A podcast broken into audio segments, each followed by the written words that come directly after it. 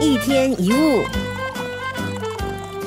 很多时候我们想的比做的多，但问题往往就发生在我们很容易因为预设立场想太多而产生偏差的观念。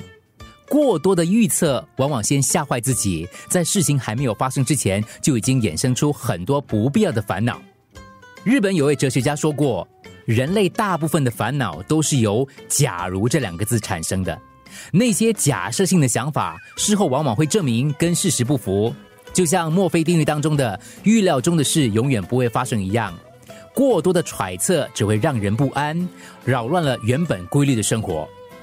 有时事情并不如我们想象的那么糟糕，所以何必为还没有发生的事干着急呢？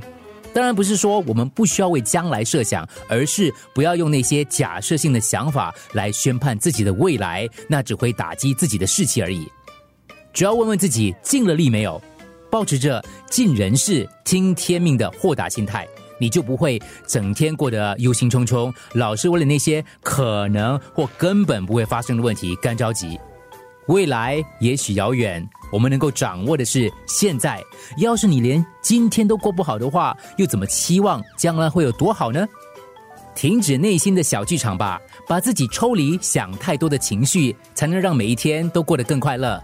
生活是靠累积的，那些意外只会发生在少数时候。